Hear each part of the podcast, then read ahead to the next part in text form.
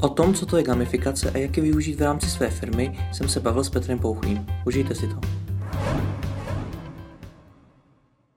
Petře, ty jsi přes 13 let pracoval v korporátním prostředí. Co jsi tam dělal a s jakýma problémy jsi se setkával?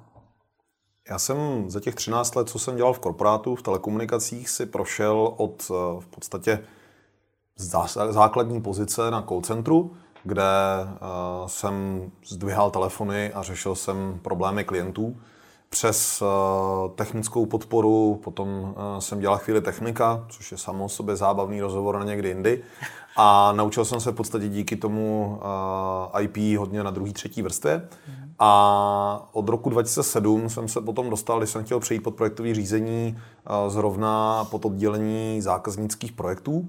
Řešil jsem v podstatě portfolio, který nebylo součástí standardních služeb nebo produktů, který firma nabízela, což mi přivedlo jednak k nutnosti komunikovat s kolegy uvnitř firmy, protože do těch projektů často byly potřeba lidi napříč odděleními a bylo výrazně obtížné snažit se přesvědčit ke spolupráci někoho, jehož vlastně eh, nejsi oficiálně nadřízený a zároveň eh, jako v podstatě velmi těžko motivovatelný třeba jenom penězi, protože už jich tak má výrazně nadbytek.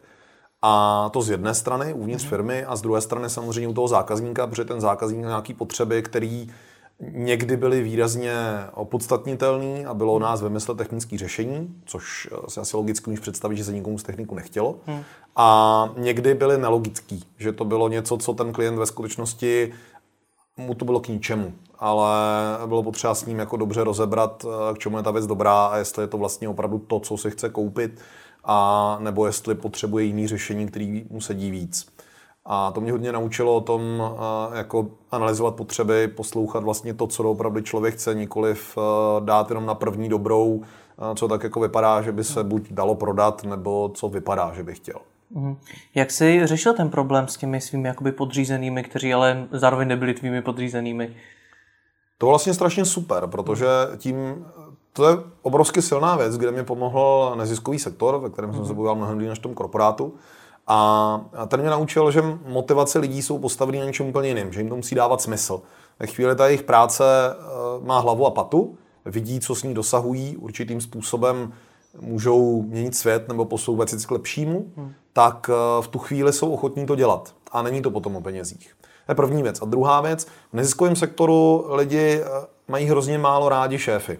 Jako oni respektují, že někdo tu organizaci potřebuje řídit, někdo je jakýmsi projektovým manažerem, ale zároveň jenom těžko je může řídit jakkoliv direktivně. Je to spíš jako parta přátel, kteří jdou za společnou věc. A tohle to samé se dalo převíst do toho korporátního prostředí. Bylo to o tom právě proto, že jsem nebyl nadřízený těch lidí a zároveň jsem potřeboval prostě dostat, abychom něco dokončili, tak bylo potřeba si najít ty opravdové motivace, vysvětlit jim, proč to děláme, říct, jaký je cíl toho, kam jdem mm-hmm. a samozřejmě, k čemu ta konkrétní práce je dobrá co to bude mít za následek a v neposlední řadě taky, že je to něco, za co ten klient zaplatí. Svým způsobem to bylo vděčnější, než kdybych jim to jenom jako šéf dal befelem, prostě musíš to udělat, protože já zboží vůle tvůj manažer, teď říkám, jako udělej to. Mm-hmm. To muselo zabrat i poměrně hodně práce s těma lidma to všechno vykomunikovat. Můžeš když tak říct, jak to konkrétně probíhalo, jak si teda ty požadavky třeba těch klientů komunikoval těm eh, technikům nebo dalším lidem?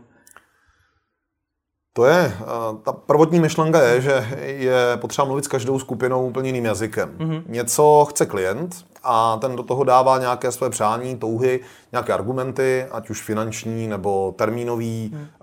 nebo kvalitativní. A nějaké jiné potom požadavky mají samozřejmě lidi, co to budou instalovat, co to budou konfigurovat, lidi, kteří jsou součástí celého vlastně toho procesu. Mm. A uh, u každého z nich bylo potřeba podat jim to jejich slovy tak aby pochopili, co je potřeba udělat. Mm-hmm.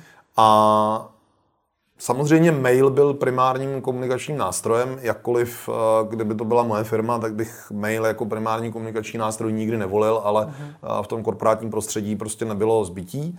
Hodně telefonáty a, nebo videokonference. Mm.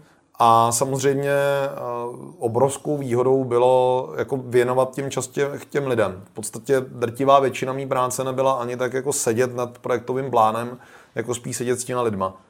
Víc s v kontaktu, ověřovat, že ty věci hmm. dostali, že se dějí, chválit je zpětně, jako říct díky, došlo mi tady tohle, stane se s tím teď toto. Pokud by nedostávali tu zpětnou vazbu, tak v podstatě jenom splnějí nějaký task, ten úkol zmizí ve tmě a oni z ní nemají žádnou radost. Postupem let bylo jednodušší spolupracovat s některými kolegy dokola. Přiznám se, že jsem raději dělal s lidmi, se kterými už jsme měli nějakou komunikační strategii nastavenou a někdy jsem měl pocit, že raději pracují na těch našich společných projektech, protože vidí, odkud kam jdou a viděli tam nějaký jednoznačný výsledek, který nemusel být samozřejmě eh, jenom finanční, ale eh, přesně ten, že věděli, jaký to dává smysl, že znali nějakou odezvu, že rozuměli, kde se pohybují. Ten mezilidský kontakt byl neuvěřitelně důležitý a pomáhal k tomu, že byli ochotní na těch projektech potom pracovat. Vlastně s větším nadšením, než dostat anonymní úkol z nějakého operačního systému, který mu prostě vyplivnul. Mhm. Bylo tohle to, co ti přivedlo ke gamifikaci? Teoreticky ano, ale ta cesta byla trošičku jiná. Já jsem souběžně s tím neziskovým sektoru původně dělal něco, co jsme nazývali LARP. My to razíme jako české slovo, ale je to původně zkratka. V podstatě hry založené na hraní rolí. Člověk se vtělí na to, že je někým jiným, začne přemýšlet jako někdo jiný, trošku jako herec na divadle, ale rozdíl je ten, že nemá konkrétní repliky, že jenom přejímá tu postavu, že přejímá to myšlení, nějaké cíle, částečně tam samozřejmě promítá svoje vlastní eh, povahové vlastnosti a eh, protože ten scénář je zajímavý, je to jako hrát digitální hru, jenom eh, tam není naprogramovaná spousta postav počítačem, ale jsou tam jiní živí hráči, kteří do toho vnáší samozřejmě úplně nové prvky interakce a originality. A tyhle ty hry mě bavilo tvořit eh, pro zábavu. Hmm. Dělali jsme velké věci pro desítky lidí, stejně jako komorní věci prostě pro pět, šest lidí v jedné místnosti. A co bylo zajímavé, byl potenciál těch her. Nejenom, že to bude zábavný, ale že to přinese i nějakou vzdělávací nebo užitečnou hodnotu. Hmm. A v začátcích eh, naší neziskovky Court of Moravia bylo takovým, my jsme zpočátku dělali hry zábavný, který neměly žádný přesah. Bylo to prostě jenom zábavná městská hra. A s příchodem Jáni do organizace, kdy jsme vlastně oficiálně založili teda neziskovku, do té doby jsme to dělali čistě jako parta přátel, mm-hmm. tak ona řekla, hele, já ty věci chci dělat, ale musí dávat smysl. A postupně jsme se dostali k těm dospělým tématům, které byly přesně o problémových tématech, o mezilidské komunikaci, o tom, že ty hry simulovaly trochu situaci, která se mohla dít i v těch firmách. A svým způsobem některé scénáře byly takový hraní si na korporát. Mm-hmm. Tou dobou většina našich hráčů ještě studovala vysoké školy, takže ten korporát pro ně bylo takové jako mystické prostředí, u kterého ještě věřili, že je nikdy nečeká, což samozřejmě se s postupem času ukázalo naivní a spousta dobrých přátel z LARPu dneska sedí v těch korporacích a v podstatě některé ty scény už se jim dějí naživo. A pro mě potom, když Court of Moravia se začala transformovat z neziskovky na SROčko, což byl vlastně logický proces, protože jakmile skončila většina lidí v týmu vysoké školy, tak to bylo rozhodnutí, že buď budou dělat nějakou práci, velmi pravděpodobně tří korporace, a nebo že se budou věnovat profesionálně tomu, co jsme dělali, co nás mhm. bavilo a co to, to už mělo přesah do ať už vzdělávání nebo rozvoje lidí. A obrovsky dobře se to kloubilo s tím, kde naráželi na ty problémy právě jako korporátní svět, který díky mhm. tomu, že jsem v něm pracoval, jsem velmi dobře znal. Takže eh, bylo relativně jednoduché eh, transformovat problematiku eh, těch skupin v korporacích do těch her a upravit ty hry tak, aby sloužily jako tréninkové programy, aby z nich vytěžil maximum ten hmm. ať už jednotlivec nebo skupina nebo nějaký vedoucí manažer, potažmo nějaký HR partner v té firmě. A tohleto nás potom přivedlo ke gamifikaci, uh-huh. kdy když se vyrojil pojem gamifikace, tak jsme se na to koukli a řekli, bez vás, jak to jako děláme, tak si pojďme teda o tom jako přečíst těch pár věcí, co vyšlo. Uh-huh. A řekli jsme, OK, tak jsou tam nějaký principy, které ještě můžeme zakomponovat, aby to bylo efektivnější. Leco z toho už nebyla vyloženě interaktivní hra, ale byl to zautomatizovaný proces, přesto používal přesně ty prvky, které jsme znali z her, protože samozřejmě jako herní designéři jsme hráli digitální hry, ze kterých to hodně vychází. Dělali jsme prostě nejrůznější výzvy pro ty hráče, aby to pro ně bylo zajímavé. My od jak živa jsme měli, když jsme si mysleli, ještě Court of Moravia byla neziskovka, ale my jsme si mysleli, že jako už jsme teda velký kluci a že už to děláme profesionálně, tak jedno z prvních kred, který jsme si dali, bylo, že hráč je pro nás víc než zákazník. Když jsme hmm. začali nabízet naše hry běžné veřejnosti, tak tohle to jsme si dali, že hráč je pro nás víc než zákazník, že je součástí hmm. té party. A tohle se vlastně doteď, protože ten člověk, se kterým pracujeme, pro nás víc než zaměstnanec. Mm-hmm. Co hůř víc než teda lidský zdroj, jak často tady bývají zaměstnanci nazýváni. Což je jako jedna z věcí, kterou se snažíme vykořenit. Tam zaujalo, ty jsi říkal, nebo mluvil si o komunikaci lidí, o jejich motivaci a tak dále. To je poměrně hodně složitých témat. Musel jsi si nějak nastudovat, nebo do jakých oborů si potřeboval nahlédnout? Kdybych toto měl nahlížet sám, hmm. tak jsem se ještě teď nikde nedostal. Hmm. Uh, obrovská výhoda týmu je v tom, že jeho členové pochází z různých částí. A naše největší síla byla zpočátku uh, dramatická divadelní výchova na jamu, což uh, jakkoliv zní vlastně nejméně pravděpodobně, já vždycky říkám, že to je škola, která dělá špičkový kouče. My slovo kouč teda moc rádi nemáme, ale oni opravdu se učí pracovat s lidskou interakcí. Uh, dramatická výchova je ne o tom, že si stoupne dramaturg nebo režisér, jak by to mohlo znít, a udělá inscenaci s profi herci. Hmm. Ale uh, stoupne si tam v podstatě kreativec, který vezme skupinu úplných neherců a společně s nimi vytvoří divadelní kus, do kterého dají kus svý duše a který potom jsou schopní přenést na publikum. Hmm. A tohleto uh, na té škole ty studenti trénují 6 dní v týdnu plus neděle. To rozhodně není škola, která by se dávala za účast. Ty, lidi tím v podstatě žijou. A protože tou dobou vlastně Jáňa, když přišla do Court of Moravia, my jsme spolu v podstatě žili celou, celou tu školu a ono se moc nedalo neexistovat na jamu, když by ten vztah neměl zařvat. Takže tohle byl první silný impuls, to, co jsme dostali z jamu. A pak jsme k tomu skládali ten herní design. To bylo opravdu ten čistý design LARPový, kdy od roku 2007 jezdíme jako na světové konference, čtem teoretický materiál, prostě opravdu LARPovému designu se hmm. jako výrazně věnujeme. A potom jsme hledali ty jiný impulzy. Tu někoho z marketingu, tu někoho z psychologie, tu někoho ze sociologie, mm-hmm. tu někoho eh, prostě z managementu nebo práva. Podle toho, co jsme potřebovali, i vlastně k těm hrám, který jsme tvořili, jsme vždycky brali někoho, kdo té branži prostě rozuměl, protože bylo neefektivní tu věc sami nastudovat. A co nás spojuje potom tady vlastně tohle všechno, je v podstatě designový myšlení, nebo to, co se dneska vznosně nazývá service design thinking. Hmm. Upřímně za to mnohem zajímavější je kouknout se na pojem design management, který už je tu od 70. let a ten přesně říká, jak designově přemýšlet. A to je jako nejsilnější know-how, který jsme na konci a má velmi dobrý a solidní podklady jako v desítkách publikací, často od jako lidí, kteří na tom mají založený seriózní výzkum, nikoli v takových těch paperbackových self-made menských hmm. věcí, co jako taky asi můžeme napsat, abychom měli půl roku času, ale opravdu jako vychází z nějakých základů a ověřených prostě designových postupů, hodně z průmyslového designu a to je to, co nás ovlivnilo v té poslední době jako vlastně nejvíc. Ale byla to ta, abych odpověděl na tu úplně původní otázku, ta diverzita názorů. Hmm. Jako není to o jednom člověku, je to o tom, že vždycky ten tým podle požadavku klienta skládáme, z koho je potřeba. Pojďme teda vysvětlit, co to ten pojem gamifikace vlastně je. Mně osobně přijde, že hodně lidí ho, ho má spojený jenom s marketingem. Je to, je to podle tebe pravda? Napřed povím, co je ta gamifikace. Mm-hmm. A, a, a asi to bude věta, kterou všichni slyšeli, já ji zkusím říct trochu jinak.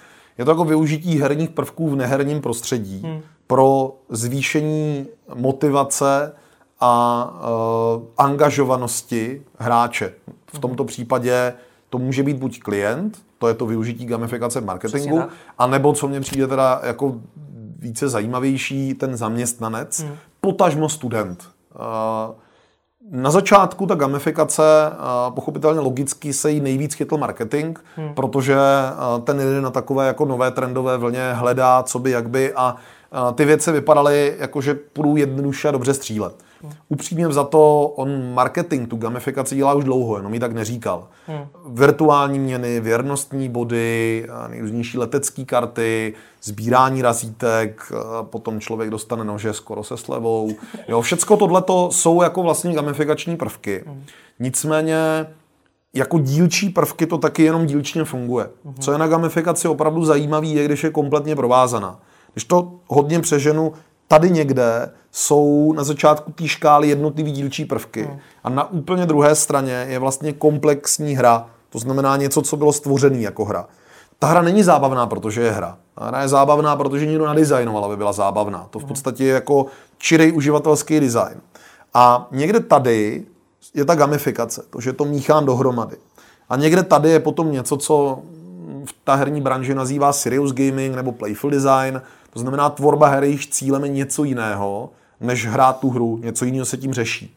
No a někde na celé téhle škále se pohybujeme. A marketing často využívá tu gamifikaci jako ty propojený jednoduchý prvky. Naopak, eh, rozvoj ať už zaměstnanců nebo studentů pracuje mnohem víc s tím playful designem, s tím využitím komplexnějšího systému, aby ten uživatel měl motivaci jít dopředu pracovat na sobě a zlepšovat se. To nejsilnější, co si z těch her můžu vzít, je právě tady tenhle ten růstový aspekt. Upřímně za to, to, že uh, dám jako příklad Mario, což asi každý bude znát, ho obsací panáček, který sbírá body, Málo kdo hraje, protože mu tam nahoře naskakují nějaký kredity a nebo že může hodit další eh, potenciální minci, aby pokračoval. Hraje ho, protože samo o sobě ten, ten tok, to flow té hry je zábavný. A samozřejmě, když z toho vytrhnu jenom to sbírání těch bodů a to, že je tam žebříček na konci, ano, do určité míry to zabere, ale ne všude. A eh, ta gamifikace v marketingu má velmi omezené limity. Jako v tom, co se s ní dá nebo nedá dělat. A oni se všichni odvolávají, i ty marketéři, na Gartnera. Gartner hmm. Eh, řekl v roce 2011 na London Enterprise Summitu, že do roku 2015 bude mít alespoň uh, půlka firem ve Fortune 500, alespoň půlku procesů gamifikovaných. Hmm. Ten Gardner neřekl, že do roku 2015 bude každá druhá reklamka dělat gamifikaci. Ani neřekl, že gamifikace bude fungovat na běžného spotřebitele, nebo že to bude nový trend brandingu. Ne, on mluvil o procesech. A Tady jsme u práce s lidskými zdroji, nikoli u práce s marketingem. Takže ano, v marketingu gamifikace do nějaké míry funguje, nicméně je to jenom jeden z doplňků eh, brandingu, nějakého komplexního vědnostního programu, obsahového marketingu a samozřejmě klasického výkonnostního marketingu. Oproti tomu v tom HR je samozřejmě ten potenciál jako násobně větší, protože tam potřebuju s tím člověkem pracovat jako dlouhodobě, aby mi v té firmě vydržel. Mě strašně zajímalo to, co jsi mi říkal, když jsme se bavili před natáčením, že se lidi setkávají s gamifikací v podstatě od mala. Setkávají se. Dobře.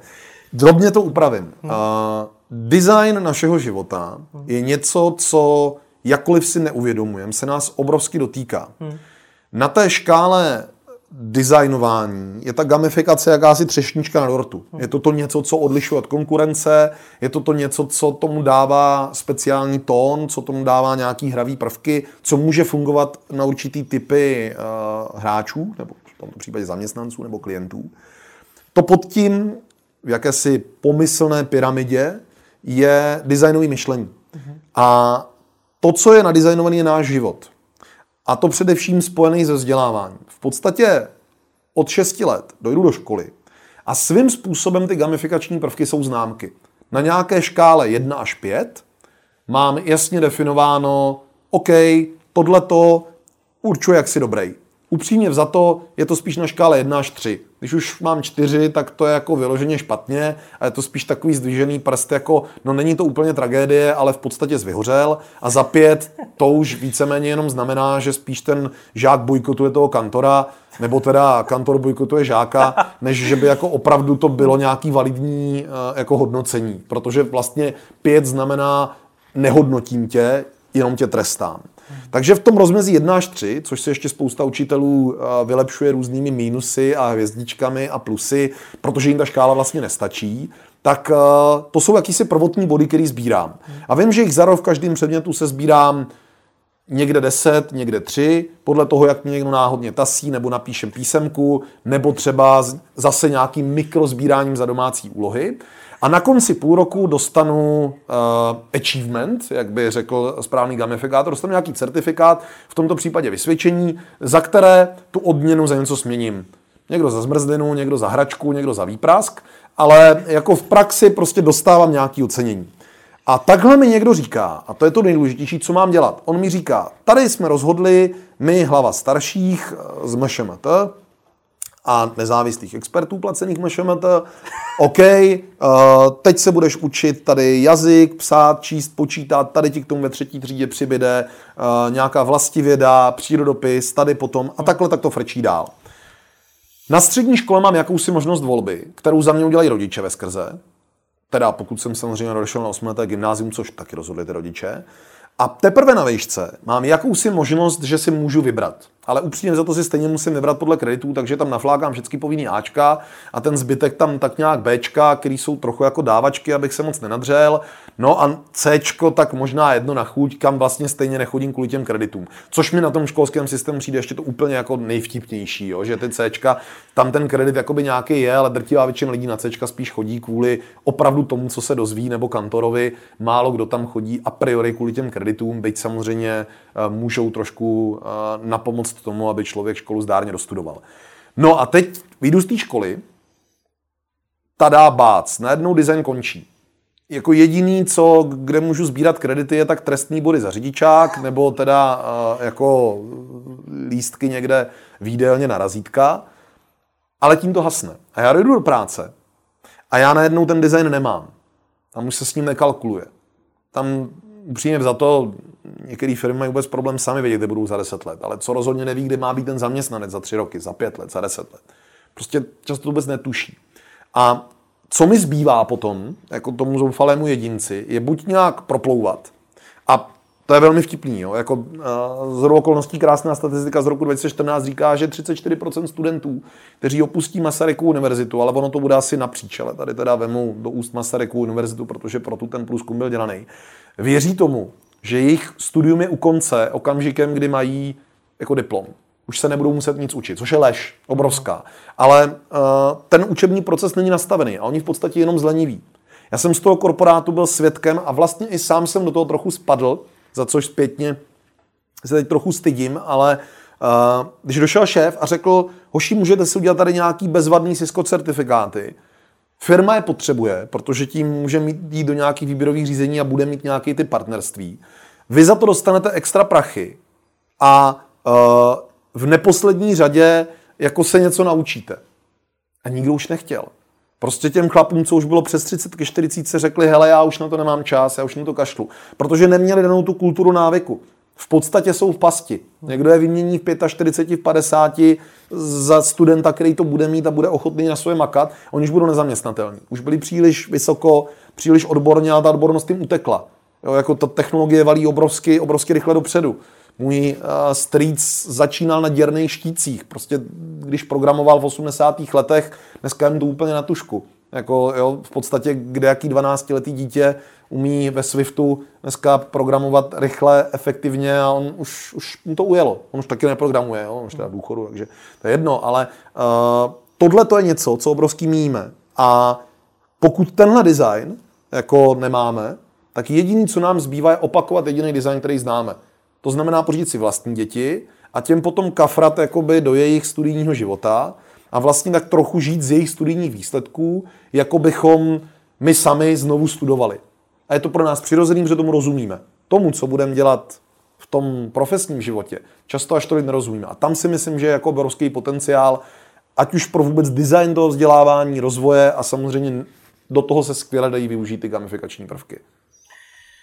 Co to znamená teda pro mě jako pro majitele firmy, do kterého přijdou ty studenti po té vysoké škole? Myslíš si, že už 33% nebo kolik si říkal, z nich si myslí, že už, že už studovat nemusí?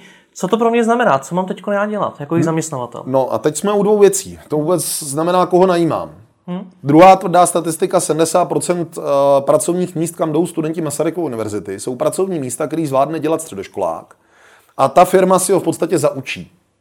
Hmm. Princip korporace od jak živa byl ten, nebo teď jsou to korporace, předtím to byly výrobní podniky, aby každý zaměstnanec dělal co nejmenší část práce, na kterou se plně soustředí a to dělal co nejefektivněji. Proč? Poté, co najmu, on v podstatě nemusí mít žádnou kvalifikaci, já jsem schopný to vysvětlit komukoliv. Mm-hmm. Sufražetce, uh, mexickým přistěhovalci, uh, v podstatě jako dítěti a ono bude dělat takhle, jak v Chaplinovi, prostě ve Fordových závodech. Ve chvíli přestane být výkonný, já ho nahradím. Imigrantů je dost. Jo, takže prostě jako on začne dělat. A je to pro mě levný zdroj, je to prostě něco, co rychle nahraduju. A to je super. Tohle to přijali ty korporace v podstatě bez zbytku. Takže ten člověk žije ve své vymezené koji, oni mu napadají nějaké úkoly přes uh, CMS, nějaký korporátní systém, on je odkliká, něco udělá a pošle dál. A v tomhle soukolí je schopen pracovat v podstatě kdokoliv, kdo teda jako je schopen udržet prostě myš, zvládnout plus minus angličtinu na úrovni houdo joudo a udržet moč eh, po nějakou dobu, než odejde na toaletu. A i to si musí pracně odpípat v těch korporátech. Jo. A uh, díky tomu ani není, pozor, vůlí drtí většiny zaměstnavatelů, aby ten zaměstnanec se někam rozvíjel.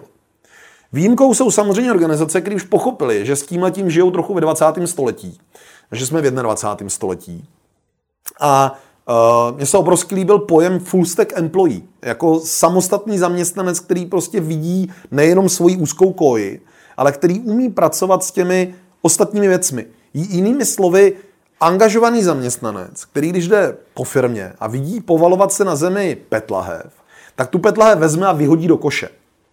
Protože ona to není jeho práce. Nemá to ve svém popisu práce, možná to ani není spojený s jeho pozicí, ale prostě je to nějaký binec, který přispívá celkově špatnému obrazu té firmy a on to prostě vyhodí. A nepotřebuje to nikam vykázat, nepotřebuje za to dostat od někoho pochvalu, prostě to udělá, protože doma by to udělal taky. A uh, tohle to je něco, kde když s tím chci jako zaměstnavatel pracovat, tak potřebuji nastavit nějakou firmní kulturu, která tohle bude podporovat. Těch příkladů uh, firm, který tohle dělají, je samozřejmě spousta.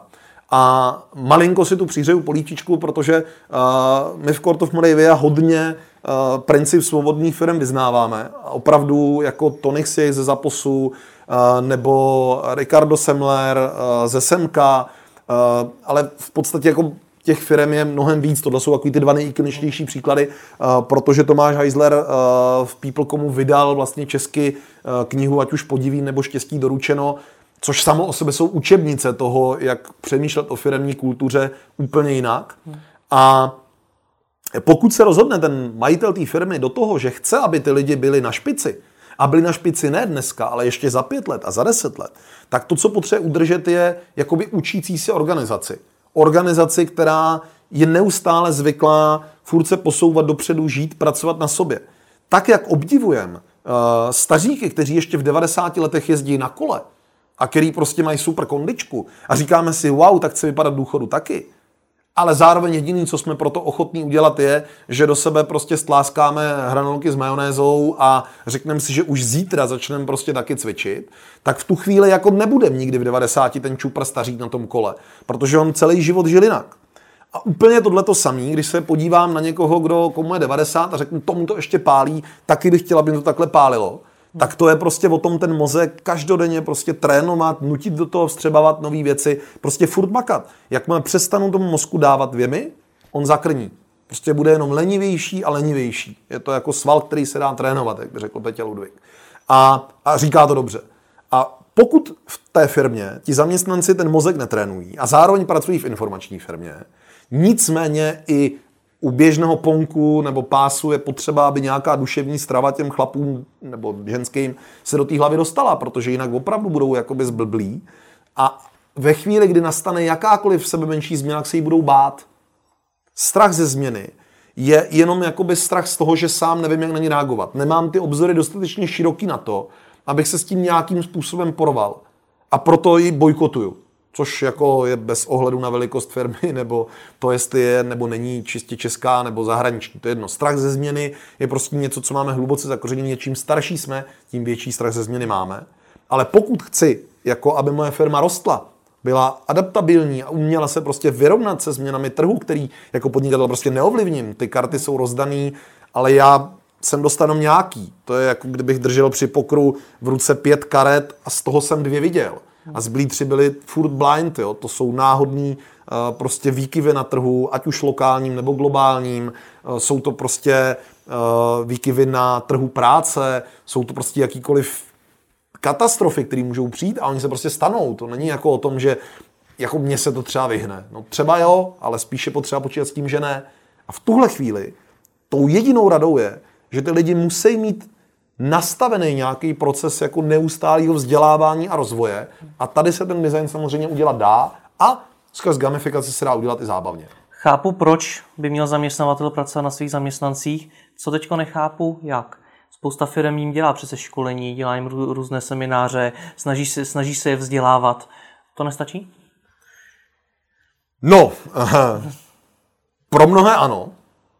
Otázka je, co je smyslem a cílem těchto vzdělávání a seminářů a jak jsou vlastně kontinuální. Hmm. Typickým příkladem ultimátního zlatedle země je BOZP a e, požární ochrana, kterou z pravidla je potřeba naučit prostě každýho, takže jako ve vrcholně nebezpečném pracovním prostředí, kde je možné pořezat se o papír a ne, vlastně my ani nemáme plynový sporák, takže ale to je jedno, prostě stejně všichni musí vědět, co kdyby náhodou hořelo což mi přijde absurdní, ale je potřeba na to ty lidi proškolit jako jednou za dva roky, což je jako by jenom obrovský tunel na peníze někam, ale je potřeba zaplatit, Zrovna protože hold, ve firmě. Hold, no, to je, to je napěst, jo, ale, ale takovéhle školení upřímně za to je na nic. Většina školení řidičů probíhá úplně stejně. Přijde pán, na, z 20 přihlášených lidí do té zasedačky jdou čtyři, ty potřebují řešit především svůj vlastní problém s tím, že někde překročili rychlost a teď hledají, kudy se z toho vykroutit. Uh, on za svoje prachy to odbyde, všichni tam potom podepíšou arch, nebo to za ně podepíše kolega, že jsou teda jako vyškolení, upřímně za to tím, že každý den tím služebním autem jezdí, jsou mnohem líp vyškolení, než uh, jako náhodný strýc jediny. Mě jde třeba něco jiného. Ty firmy se snaží na těch zaměstnancích pracovat, přece jenom i je i motivací toho zaměstnavatele, aby ty zaměstnanci hmm. byli chytřejší, rostly. Proč jsem použil tenhle příklad? Hmm? Je proto, že úplně stejným způsobem drtivá většina firm dělá školení. Hmm. Oni prostě vezmou, OK, tak měli bychom ty lidi asi něco vyškolit. Co teď frčí? Tak frčí tady třeba lean přístup. Naučíme ty lidi přemýšlet projektově. Jo, to je super. A koho tam pošlem? No nevím, nějaký lidi tam pošlem. Všichni manažeři nominujte nějaké lidi z vašeho oddělení. Drtivý přístup lidí je, hej, mám jít na nějaký školení, já tam nechci, nemám na to čas, což někdy bývá objektivní, ale většinou to je čtí se mlíny, nechci se nic učit. Ty po mně nedej bože, budeš chtít vidět nějaký výsledky. Co hůř, vy ty věci pak budete chtít té firmě zavíst. To víte, že jo? Já se to tam naučím a vy mi pak budete říkat, že už to umím. Nechci. Tady si budu dál šochtat, jak jsem to dělal doteď. Pokud jednou za rok dojdu za tím zaměstnancem a řeknu mu, teď se naučíš něco, co já chci, tak jsme přesně na té úrovni českého školství. Teď se budeš učit vlastivědu. Rozdíl je v tom, že to MŠM to přeci jenom má ty vzdělávací odborníky a ten úzus je veliký. V rámci té firmy to často dělá buď nějaký HR specialista, nechci se dotknout žádného personalisty, ale je jakýmsi úzusem, že drtivá většina personalistů jsou ženy, z pravidla mezi 25 po té, co dokončili školu a jako 40, než odchází někde buď na své vlastní podnikání, nebo si zakládají agenturu, nebo něco takového. Takže ačkoliv znám hodně velmi dobrých jako HR partnerů eh, nebo jako specialistů a trenérů v drtí většině případů, když už HR vůbec existuje, tak jako jsou to, jakým často přezdívají jejich kolegové rozdavači stravenek. Jak to teda mám řešit jinak? Buď si říct, že je pro mě priorita, systematicky chci pracovat s lidmi a rozvíjet je. A potom buď vím jak, anebo teda jako najdu někoho, kdo ví jak a řeknu si, co jsou moje cíle, co je to, kam chci tu firmu posunout, co jsou ty klíčové kompetence, které ty lidi mají umět. Nakreslím si, a teď to přirovnám s dovolením třeba k vývojovému stromu Diabla, nebo World of Warcraft, hmm. kde mám nějaký osobní nyní, vidím, jaký vlastnosti chci ještě splnit a když budu dobře dělat svoji práci a jsem tam uh, udělám nějaký výcvik nebo trénink, načtu knihy, s dokonalým se půjdu na konferenci, půjdu si vyzkoušet tu práci do jiného oddělení, třeba do jiné firmy, uh, zúčastním se nějakého prostě půlročního semináře, ať už online nebo offlineového, posouvá mě to tam, kde chci být, ale mám nějakou, řekněme, roadmapu, odkud kam se pohybuju. Odborně bych to nazvala, mám nějaký kompetenční model, ale to je v mnoha firmách mýtus. Hmm. Jako v obrovských firmách je to mýtus, protože je tak složitý ho nastavit, že se o něm hodně mluví. V malých firmách je to mýtus, protože přeci není potřeba. My všichni té práci rozumíme. Pak ta firma samozřejmě nastane zásadní problémy ze 40 jich najednou 150, už té práci automaticky nerozumí tak, jak když jich bylo prostě 5-10 hmm. a stále tam ještě nejsou dost veliký na to, aby přemýšlel nad tím růstem HR. Samozřejmě čest výjimkám. Hodně mladých uh, IT firm nad tímhle pracuje. Chtějí vědět, kde ty lidi chtějí mít, pracují na tom, aby měli ten kompetenční model. A dělají to správně. Ale většinou ten kompetenční model neexistuje. Možná, kdybych se zeptal, jak vy máte vymyšlení, chceš být za rok, za dva, který, který dovednosti technický, soft skillový uh, ti chybějí, který konference chceš navštívit příští rok, aby se něco nového dozvěděl? Od jakého guru se chceš učit jako podnikat? Jaký knihy přečíst? Jo? Co, co ti rozšíří ten obzor, co nemáš naplánovaný, ale zároveň chceš udělat? Třeba bys mi odpověděl, třeba ne, ale pokud ne, že doporučuji tuhle tu otázku si s ostatními kolegy položit ještě dnes večer klidně u piva a naplánovat si ten vlastní rozvojový, tu vlastní rozvojovou cestu a pak jenom nějak zakořenit, aby to fungovalo s tou firmou může fungovat to, že třeba 10% pracovní doby ty lidi mají na to, aby se vzdělávali. A jako, ale opravdu to musí dělat. Je to něco, co mají zakořenění potom v tom kontrolním mechanismu těch čtvrtletních výkonnostních čísel. Mhm. Vzdělával ses? Ano. Věnoval jsi tomu čas? Firma ti to zaplatí. A samozřejmě logicky můžeš si co jsi z toho odnesl. Co to přineslo firmě? Co, co jsi tam nastudoval takového, že to té firmě pomůže i dál? Ty lidi, kteří jsou zvyklí se učit a který pracují na sobě, mnohem častěji přichází s novými podněty, hmm. protože je štvou věci, které jsou neefektivní. A pokud je umím vyslechnout, což je druhý klíčový moment, že musím trochu překousnout, a tohle bývá obrovský úskalí malých firm, kde, kde ten majitel si myslí, že je nejchytřejší opice v místnosti, najímá často lidi, kteří jsou hloupější než on, jako, jako opravdu prostě chce být ten jako nejvíc guru. A, a to potom nefunguje, protože on nenechá ty lidi růst, co kdyby ho přerostli.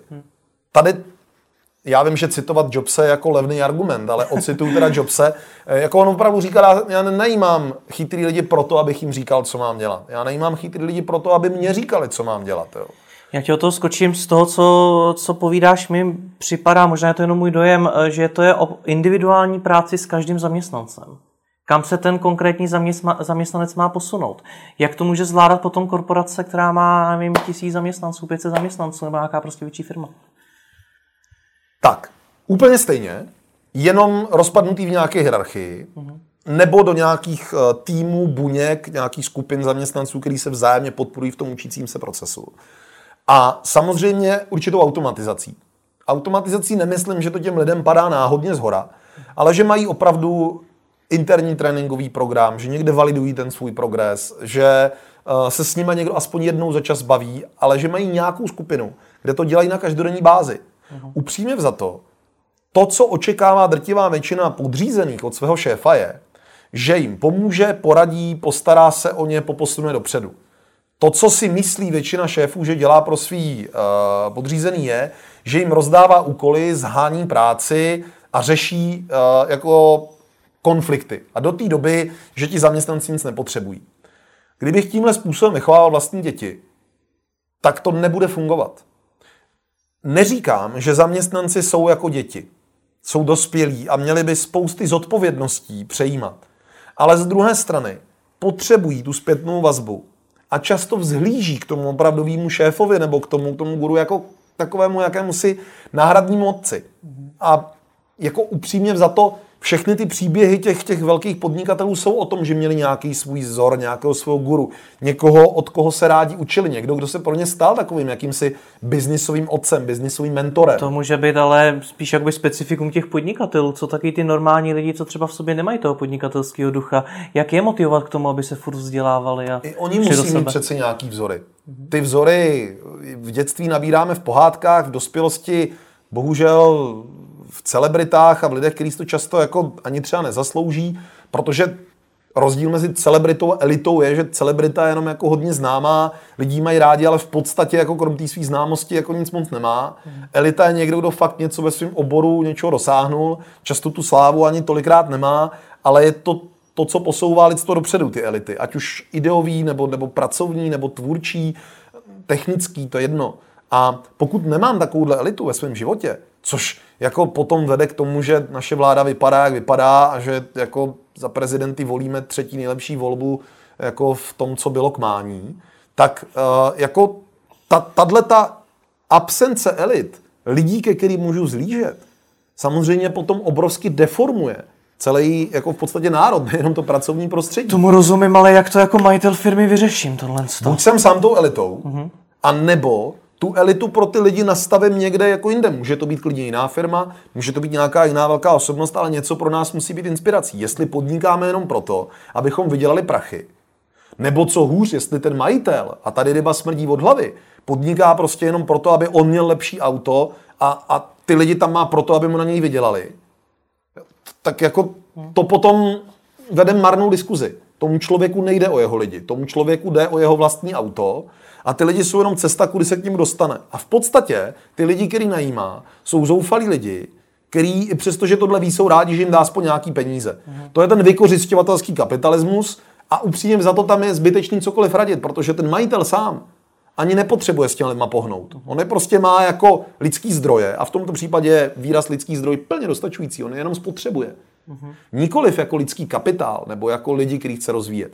V okamžiku, kdy mě záleží jako majiteli, podnikateli na těch lidech, který prostě najímám, tak v tu chvíli s nimi od začátku buduju ten vztah jako partnersky. Uh-huh. Říkám jim, pojďme ty věci dělat spolu, tvoje expertíza je tahle, takhle si za ní ohodnocen, takhle prostě od tebe očekávám výsledky, tady ti poradím, toto prosím nedělej, to, to nám škodí.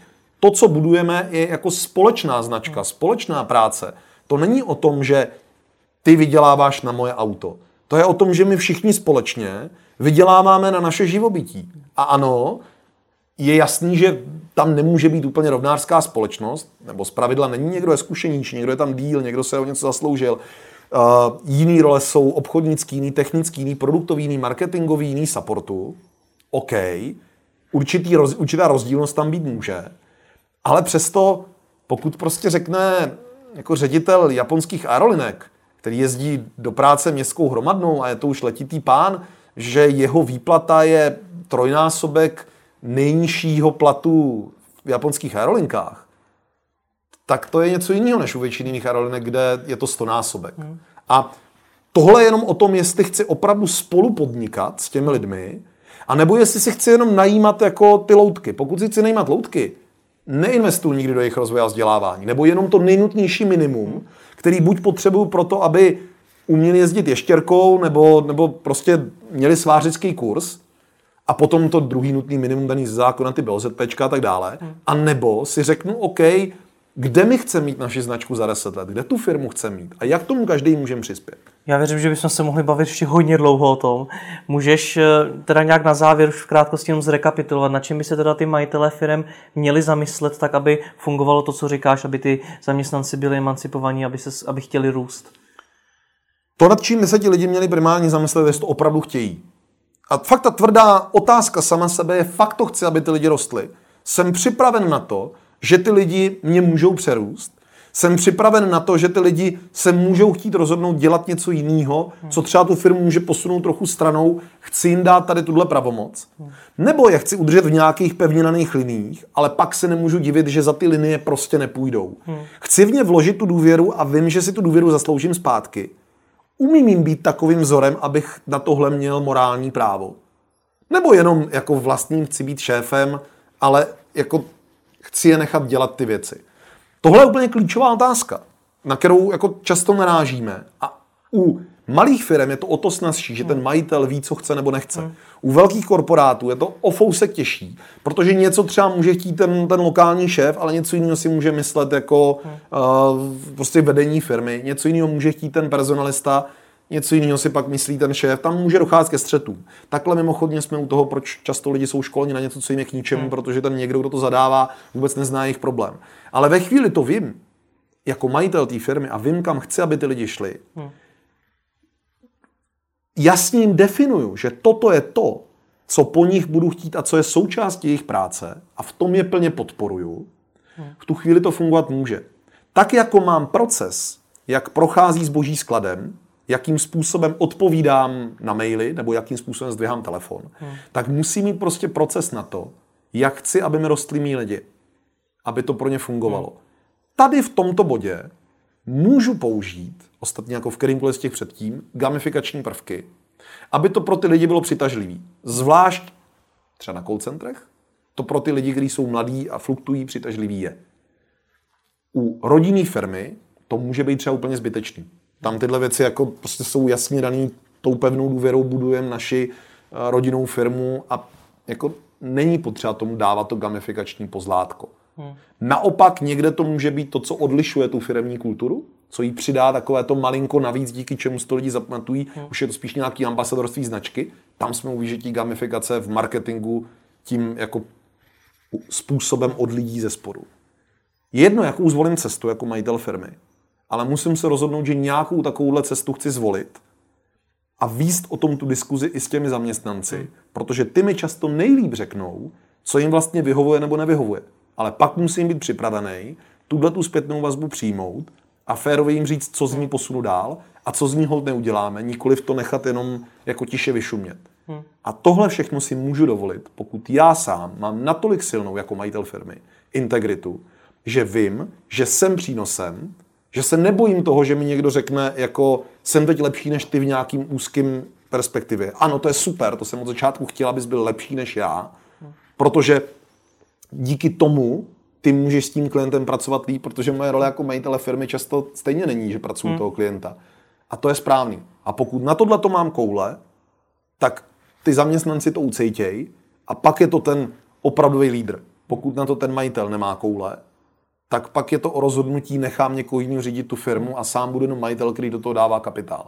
A nebo teda budu ty lidi vykořišťovat a potom jakoby vlastně jsem teď poslouchal celý ten rozhovor bezpředmětně. Já věřím tomu, že mladá scéna, nemyslím jenom startupy, ale myslím opravdu jako i malé firmy, i, i některé větší, co se transformují, k tomu spěje. Protože to jsou firmy, které do budoucna můžou přežít. Tam, kde půjde vykořišťovat lidi, je dřív nebo později stejně nahradí stroje, protože budou levnější a méně odmlouvat. Tam, kde bude vznikat nějaký kreativní, inovační kapitál, kde, kde to bude posouvat tu věc dopředu, tam to bude o lidech ještě hodně dlouhou dobu a bude to o tom, jak s nimi pracovat. A ti lidi, co tyhle firmy vlastní, musí vědět, že a proč to chtějí dělat. A to si myslím, že půjde. Super, to je super téma na další rozhovor. Za to jeden ti moc děkuju.